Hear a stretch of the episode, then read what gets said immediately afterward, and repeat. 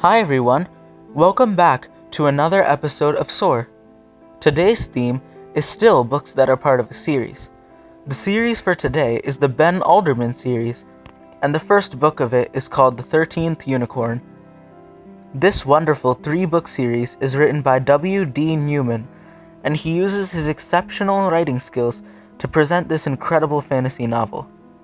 Ben Alderman and his sister Casey spend the summer with their grandparents on a farm in South Carolina.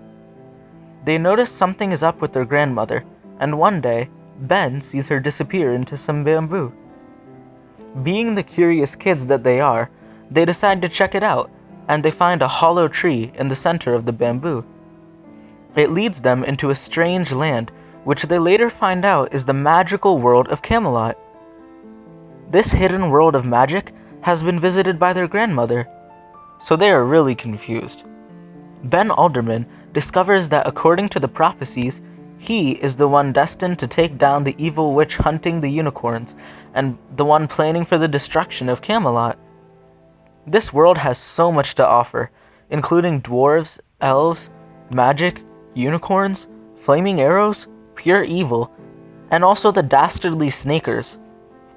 Grandma's powerful shape-shifting friend also plays a major role in the group's teamwork against evil. Will Ben, Casey, and all their new friends be able to fulfill the prophecy and save the world? Will everyone survive? Will the witch be able to kill the 13th unicorn, the last of its kind? Read to find out and become a part of a fated fight to save multiple worlds. For me, this book has been on my Kindle for a while, so it's a book that I've reread multiple times. It is so full of imagination and creativity, which makes it all the more appealing to the reader. The concepts introduced in the novel are so clever and cool that it makes it impossible to put the book down.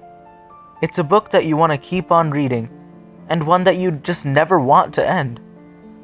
This book is full of suspense, thrill, mystery, action, cool scenes, friendship, journeys, destiny, imagination, creativity, hope, and is truly a book that I would recommend.